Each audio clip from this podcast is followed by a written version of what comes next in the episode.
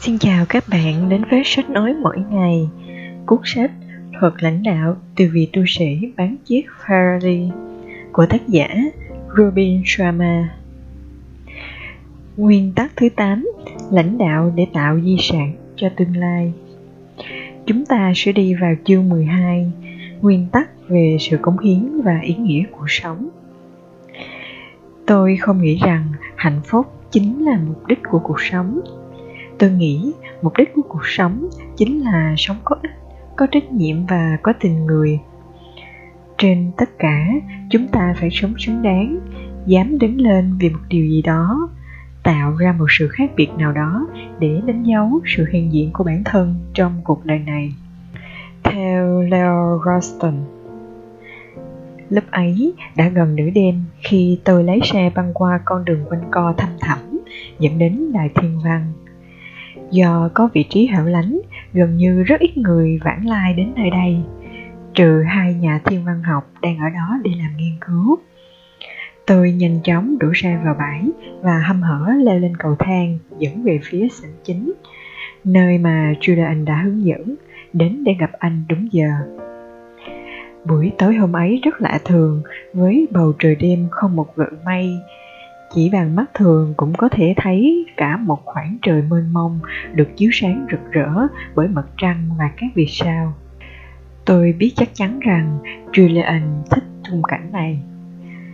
Chào peter. Julian khẽ reo khi nhìn thấy tôi. Rồi sau đó anh lại chăm chú quan sát khung cảnh trước mắt qua một cái ống kính viễn vọng cửa sổ thật vui vì anh đã có mặt ở đây hôm nay giá nào thì tôi cũng không bỏ lỡ dịp này, anh bạn. Có một sự kiện đặc biệt nào đó mà chúng ta trông chờ trong đêm nay không? Đúng vậy, đêm nay là một buổi tối vô cùng đặc biệt. Đây là điều tôi có thể hứa chắc chắn với anh. Julian đáp với mắt vẫn không rời khỏi cấm kính. Anh sẽ rất vui mừng khi nghe điều này. Với mảnh ghép cuối cùng mà anh đã đưa cho tôi, cuối cùng thì tôi cũng đã hoàn thành được mọi thứ. Vậy anh đã phát hiện ra điều gì? Mỗi lần anh đưa một mảnh ghép cho tôi, thì trên đó đều có một khắc nguyện nguyên tắc. Nhưng tôi còn phát hiện thêm một dạng họa tiết gì đó nữa. Tuy nhiên, tôi không tài nào đoán ra hình ảnh đó là gì. Khi ghép lại tất cả các mảnh ghép lại với nhau, Tôi lờ mờ nhận ra đó là một biểu tượng gì đó. Nhưng vẫn không thể xác định cho tới khi có trong tay mảnh ghép cuối cùng. Vậy giờ anh đã biết gì chưa? Đó là một ngôi sao. Đó không chỉ là ngôi sao đơn thuần đâu, anh bạn ạ. À. Nó chính là ngôi sao đó. Tôi vẫn chưa hiểu ý anh lắm, Julian. Mỗi ngôi sao trên bầu trời đều đêm tỏa sáng, nhưng một ngôi sao sáng rực rỡ hơn tất cả các ngôi sao còn lại. Đó là ngôi sao nào? Sao bắt đầu chính là ngôi sao tỏa sáng nhất. Đột nhiên Julian hét lớn, nói đây rồi, đã đến lúc rồi, đi thôi. Anh reo lên rồi nắm lấy cánh tay của tôi để chạy cùng ra khỏi ngôi nhà. Chúng tôi hối hả chạy dọc trên con đường ngoằn ngoèo dẫn đến một cánh đồng mênh mông. Sau đó, chúng tôi dừng lại và đứng yên trong im lặng. Nó đã xảy ra đúng như các lời tiền triết đã hứa. Julian nói với có vẻ phấn khích. Cái gì xảy ra cơ? Tôi hỏi và chẳng hề thấy có gì khác ở xung quanh. Đây này, Julian nói và chỉ tay về hướng ngôi sao đang lập lòe như đang cố gắng xuyên thủng bóng tối dày đặc đang che kín bầu trời. Càng lúc càng phát sáng rực rỡ hơn, ngôi sao ấy chiếm lấy cả bầu trời đêm mùa hè bằng ánh sáng của mình.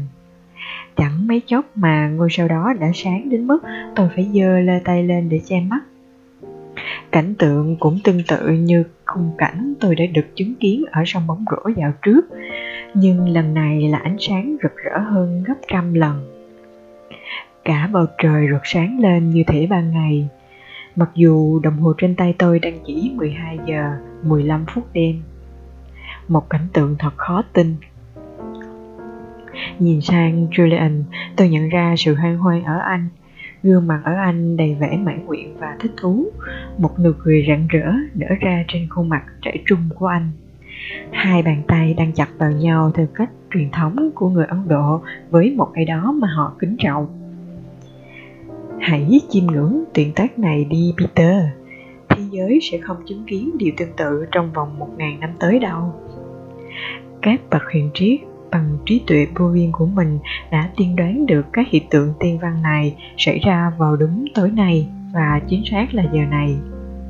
Tôi tin chắc rằng lúc này đây, khi ở trên cao trên thế giới riêng của họ, các bậc huyền triết cũng đang tận hưởng khoảnh khắc diệu kỳ này, như chúng ta đang chứng kiến ở đây vậy.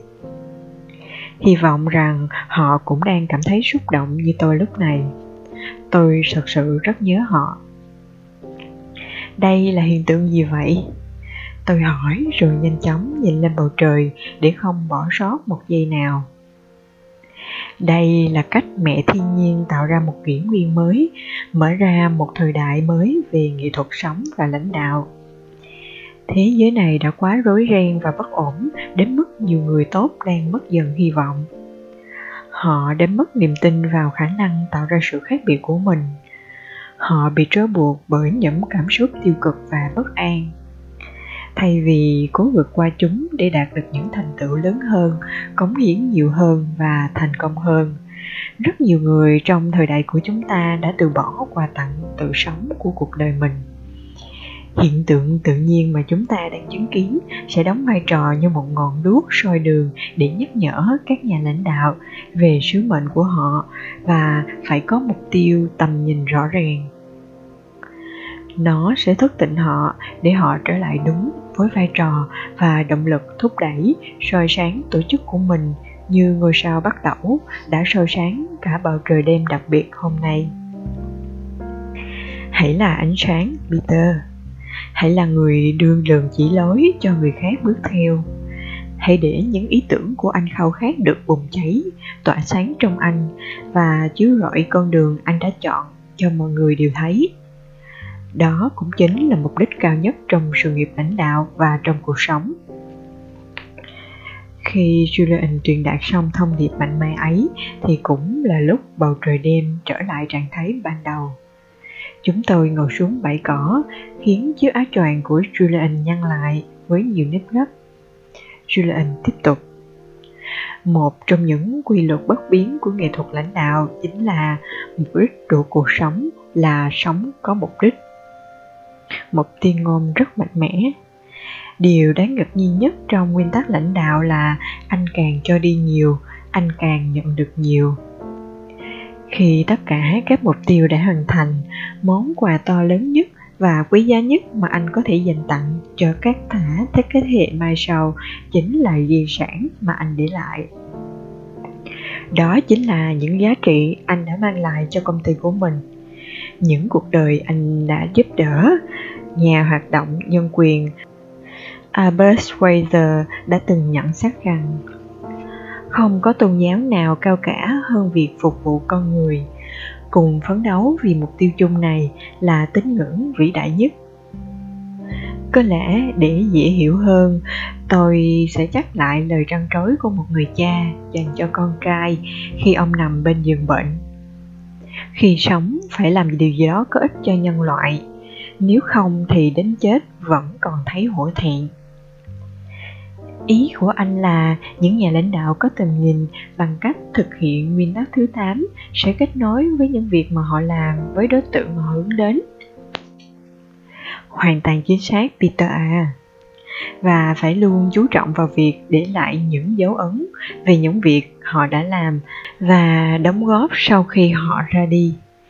Những nhà lãnh đạo như vậy là những người lãnh đạo tạo di sản cho tương lai chỉ có như vậy thì họ mới hoàn thành được trọng trách của mình. Họ luôn làm tròn trách nhiệm giải phóng tất cả những món quà được trao cho những mục đích tốt đẹp. Tất cả các nhà lãnh đạo vĩ đại đi trước của chúng ta đều khao khát được đến đỉnh cao đó. Dù trong lĩnh vực kinh doanh, khoa học và thậm chí là trong nghệ thuật Trước khi chết, Gregor Brennan đã từng hỏi rằng ông sẽ làm gì nếu được sống thêm một lần nữa. Và mặc dù đã có một cuộc đời vinh quang hơn hẳn những gì mà đa số chúng ta dám mơ tới, ông vẫn khiêm tốn đáp rằng tôi muốn được là một người mà đáng ra tôi phải nên trở thành những lời thông thái tôi đáp trả lời đúng vậy chúng đã gợi cho tôi nhớ đến một truyện ngắn, cái chết của ivan lai, của tác giả leo tolstoy. Anh đã từng đọc nó chưa? Chưa đâu julian thú thật là tôi chưa từng đọc bất kỳ tác phẩm nào của leo tolstoy. Có lẽ tôi chưa bao giờ có cơ hội để làm điều đó. Mỗi kỳ tác văn học đều ẩn chứa một bài học rất sâu sắc nhưng hầu hết mọi người đều quá bận rộn để không thể khám phá hết. Và vì thế họ tiếp tục phạm những sai lầm trong công việc cũng như trong cuộc sống. Những sai lầm mà họ hoàn toàn có thể tránh được nếu như dành thời gian vài giờ trong tuần để chú tâm đọc. Trong câu chuyện này, Tolstoy đã viết về Ivanes, một kẻ thù phím thích bon chen vào đầu óc cực kỳ thực dụng. Một gã luôn chỉ chú trọng đến vẻ dáng bề ngoài và khả năng của bản thân. Khi còn trẻ, anh ta kết hôn với một người, không phải vì tình yêu đối với người vợ đó, mà vì muôn đăng hồi đối. Sau đó, anh ta có những đứa con, không phải vì anh ta yêu trẻ con, mà bởi vì anh ta được kỳ vọng phải như vậy và rồi thay vì dành thời gian cho vợ và con anh xây dựng một gia đình hạnh phúc anh lại lấy thời gian dành cho công việc. Do bị ám ảnh bởi hình ảnh tốt đẹp trước công chúng là một công tố viên xuất sắc hàng đầu. Chẳng bao lâu sau, vì cố gắng giữ vẻ hào nhoáng bên ngoài, anh ta bắt đầu vung tay quá tráng và cuối cùng gặp khó khăn lớn về tài chính. Điều này càng khiến anh ta trở nên tuyệt vọng và bất hạnh hơn may mắn thay, khi mọi việc tưởng chừng như không còn được cứu vãn nữa, anh ta được cân nhắc lên một vị trí đanh giá hơn với mức thu nhập hậu hĩnh hơn. Chính là vị trí thẩm phán. Nhờ vậy, vận may mới bắt đầu, anh ta tậu được ngôi nhà mới và mình mơ ước bấy lâu nay. Cảm thấy tự hào về ngôi nhà, anh ta dành hết thời gian vào việc trang hoàng nhà cửa với những thứ đồ xa xỉ và nội thất đắt tiền ngôi nhà trông thật hoàn hảo để khiến mọi người phải lóa mắt ngưỡng mộ.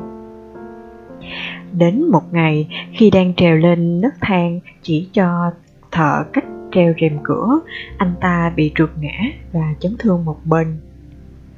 Sau cú ngã ấy, anh ta trở thành một người khác, rất dễ nổi nóng, thường xuyên cáu bẩn với vợ chỉ vì những chuyện vụn vãn nhất. Trong một lần anh ta đi khám bác sĩ nói rằng anh ta đang mắc bệnh nặng và đưa ra rất nhiều phương pháp chữa trị. Nhưng tình hình của Ivalai mỗi ngày một tồi tệ hơn. Chỉ trong vài tháng ngắn ngủi, từ một người đàn ông từng tràn đầy sức sống và kiêu hãnh, anh ta trở dần một ông già bệnh tật. Đôi mắt mờ đục và thân thể trở nên suy yếu trong nỗi đau khổ thầm lặng, Ivan lại bắt đầu hồi tưởng về cuộc sống đã qua của mình. Đầu tiên, anh ta nghĩ về thời thơ ấu. Sau đó là những tháng ngày hãnh tiến của tuổi trẻ và cuối cùng là bị tình cảnh bi đát hiện tại. Bỗng nhiên có một câu hỏi xâm chiếm lấy toàn bộ suy nghĩ của anh. Câu hỏi ấy đã chạm vào sâu tâm khảm của anh ta. Câu hỏi ấy là gì? Anh ta tự hỏi rằng, sẽ ra sao nếu cuộc đời mình từ trước đến nay là những chuỗi sai lầm? Anh thấy đấy, peter. Lần đầu tiên trong cuộc đời, ivan đã nhận ra tất cả những giả tạo hào nhoáng bên ngoài mà anh ta khoác lên cho phù hợp với vị trí xã hội, đều là vô nghĩa. Người đàn ông sắp chết ấy đã nhận ra rằng cuộc sống vốn là một món quà và anh ấy để có thể trở thành một người tốt hơn rất nhiều so với hình ảnh mà anh ta cố tạo ra. Anh ta đã có thể cống hiến và phục vụ rất nhiều điều hữu ích. Anh ta đã có thể mạo hiểm, đối đầu với thử thách và mơ mộng. Anh ta đã có thể là một người mà anh ta nên trở thành. Nhưng rốt cục anh ta đã hoang phí những tháng ngày của mình vào những thứ phù phiếm chẳng có giá trị gì và cũng không giúp ích gì cho thế giới xung quanh Khi nhận ra sự thật đắng cay này, cơ đau thể xác ngày càng dè vò anh ta hơn và sự cắn rứt trăm trăm trí khiến anh ta không thể chịu được. Anh ta bắt đầu gào thét và anh ta cứ liên tục như thế suốt ba ngày. Và rồi chỉ hai tiếng trước khi chết, anh ta tự nói với mình, phải rồi, tất cả chẳng có gì là đúng cả. Anh ta bắt đầu bình tâm lại và tự hỏi, vậy cái gì mới là đúng? Ngay lúc này, cậu con trai của anh ta, một cậu bé độ tuổi còn đang đi học, đang buồn bã vì bệnh bệnh của cha mình. Nhẹ nhàng bước vào phòng và đứng bên giường của Ivan. Người cha cố gắng nhấc đôi tay gầy yếu của mình xoa lên đầu con trai khi cậu bé cất tiếng khóc nghẹn ngào. Vào khoảnh khắc ấy, Ivan nhận ra một chân lý mà từ trước đến nay hầu hết mọi người không bao giờ thấy được. Anh ta biết rằng mặc dù mình đã sống một cuộc đời không như mong muốn, nhưng vẫn chưa là quá trễ để sửa chữa sai lầm. Anh nhận ra trách nhiệm của mình là phục vụ mọi người xung quanh, tìm mọi cách để giúp họ có một cuộc sống tốt hơn. Anh ta đã hiểu ra rằng mục đích của cuộc sống là làm nên một điều gì đó khác biệt bởi chính sự hiện diện của mình chỉ cần giúp được cho một cuộc đời nào đó trở nên tốt đẹp hơn dù chỉ một chút thì cuộc sống ấy đã thật sự có ý nghĩa và thế là hành động cuối cùng anh ta làm là yêu cầu con trai rời khỏi phòng để nó không phải khổ sở chứng kiến những gì cha mình đang chịu đựng ivan nhẹ nhàng nhắm mắt lại và ra đi Tôi xúc động sâu sắc bởi câu chuyện mà Julian vừa kể. Thông điệp mạnh mẽ mà Julian vừa chia sẻ chắc chắn còn lưu mãi trong tôi. Tôi ngước nhìn bầu trời, hít thở không khí trong lành, rồi nhìn vào khoảng không gian bao la phía trước. Tôi hồi tưởng những khoảnh khắc đã trôi qua trong cuộc đời và những điều tôi đã bỏ lỡ. Tôi nghĩ đến những người đã tin tưởng và thay theo tôi, những món nợ của tôi với họ Tôi nghĩ về những tiềm năng to lớn của Global View và hối tiếc cho những thời cơ đã bị vụt mất. Rồi tôi nghĩ về gia đình mình. Cổ họng của tôi nghiện lại khi nghĩ đến những giây phút quý báu với hai đứa con trai bé bỏng mà tôi đã bỏ lỡ.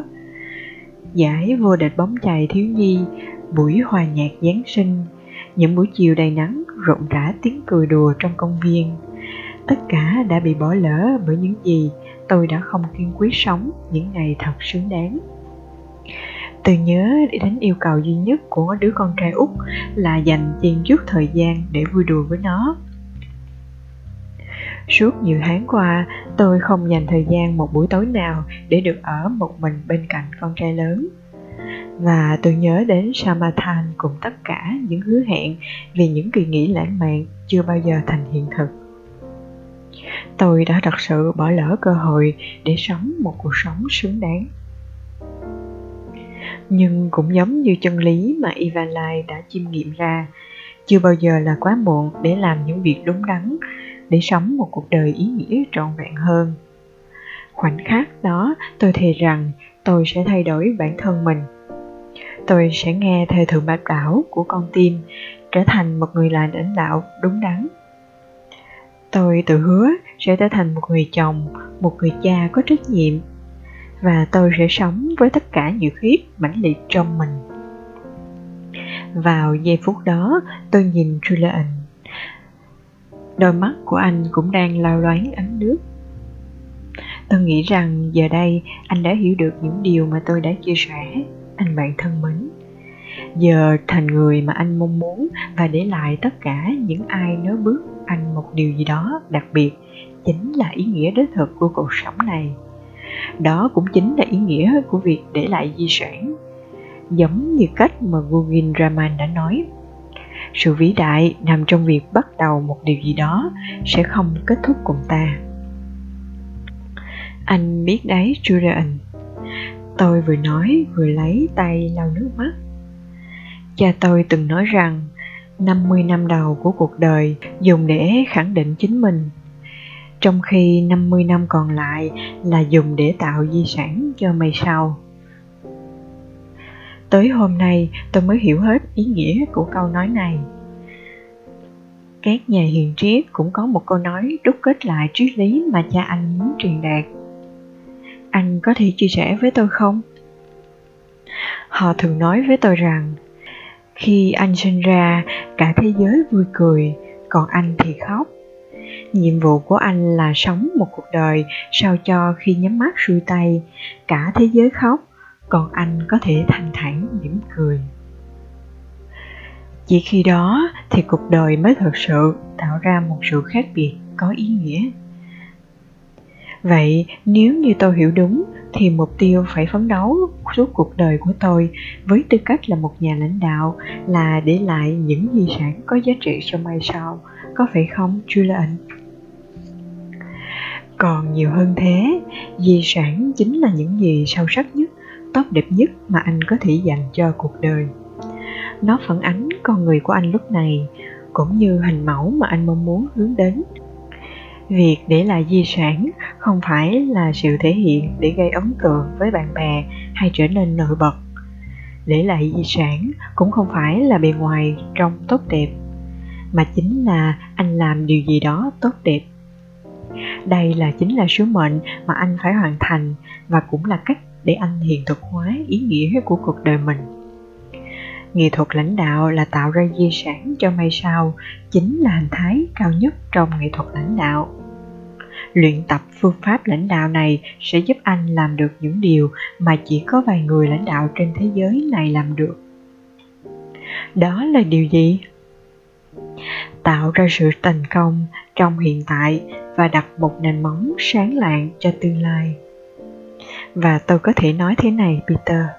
Tất cả các nhà lãnh đạo thuộc mọi lĩnh vực đều phải có khát vọng lớn như vậy. Nói rồi, julian đưa tôi quay lại vào cổng đài thiên văn.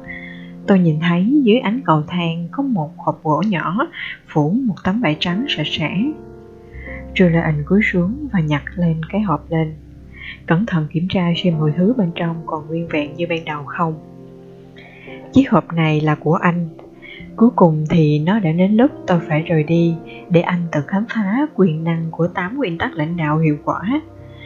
Tôi không thể đòi hỏi một người học trò nào giỏi hơn và tiếp thu nhanh hơn anh được. Kể từ ngày đầu tiên tôi chia sẻ với anh về nghệ thuật lãnh đạo của các hiền triết tại câu lạc bộ Gôn cho đến hôm nay, tại đài thiên văn này, anh đã đón nhận tất cả những gì tôi chia sẻ bằng một trái tim chân thành và một tâm hồn rộng mở và vì thế, để bày tỏ sự cảm kích dành cho anh, vì đã giúp tôi hoàn thành lời hứa với Gungin Raman là chia sẻ những tri thức quý giá mà tôi học được với mọi người trong thế giới của chúng ta. Tôi muốn dành tặng anh một món quà này cho anh. Nó rất có ý nghĩa với tôi và đồng hành cùng tôi một chặng đường dài kể từ khi tôi rời rẫy Hy Mã Lạp Sơn. Tôi không thể nào tìm cho nó một chủ nhân tốt hơn anh. Tất cả những gì tôi mong muốn là anh sẽ tiếp tục áp dụng những tri thức mà tôi chia sẻ và truyền đạt 8 nguyên tắc lãnh đạo hiệu quả này đến mọi người trong công ty của anh để giúp họ được nhận biết. Làm như vậy, không chỉ phong cách lãnh đạo của anh sẽ thay đổi tích cực hơn, mà anh còn mang lại những điều tốt lành cho mọi người xung quanh nói xong julian tiến đến ôm lấy tôi. Cái ôm siết mà chỉ có những người bạn thân mới dành cho nhau. Rồi anh ấy biến mất vào màn đêm chỉ còn tà áo choàng thấp thoáng. Khi mở chiếc hộp tôi thấy món quà được gói trong một chiếc khăn thủ công.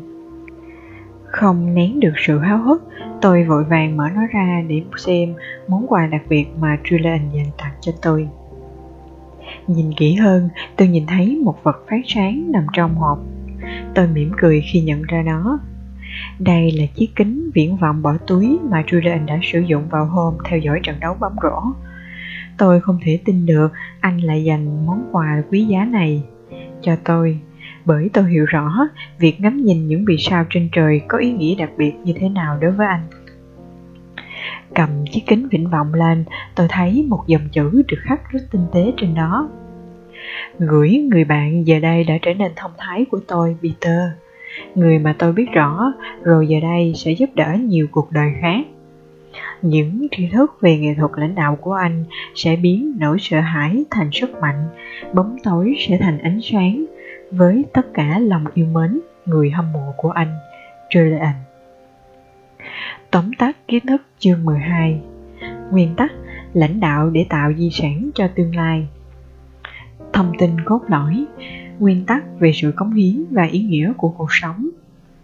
Bài học, Mục đích của cuộc sống là sống có mục đích. Tập trung vào việc để lại dấu ấn và tạo ra sự khác biệt. Sự vĩ đại nằm ở việc bắt đầu một điều gì đó sẽ không kết thúc cùng mình. Thực hành tạo ra thành công trong hiện tại và xây dựng một nền tảng sáng lạng cho tương lai. Nghệ thuật lãnh đạo tạo ra di sản. Trích dẫn cần ghi nhớ, di sản chính là những gì sâu sắc nhất, tốt đẹp nhất mà anh có thể dành cho cuộc đời. Nó phản ánh con người của anh lúc này, cũng như hình mẫu mà anh muốn hướng tới. Việc để lại di sản không phải là sự thể hiện gây ấn tượng với bạn bè hay trở nên nổi bật để lại di sản cũng không phải là bề ngoài trông tốt đẹp, mà chính là anh làm gì tốt đẹp đây chính là sứ mệnh mà anh phải hoàn thành, cũng là cách để anh thực hiện hóa ý nghĩa của cuộc đời mình hết chương 12 Cảm ơn bạn đã theo dõi sách nói mỗi ngày. Đừng quên nhấn nút đăng ký kênh để theo dõi phần tiếp theo nhé. Cảm ơn các bạn.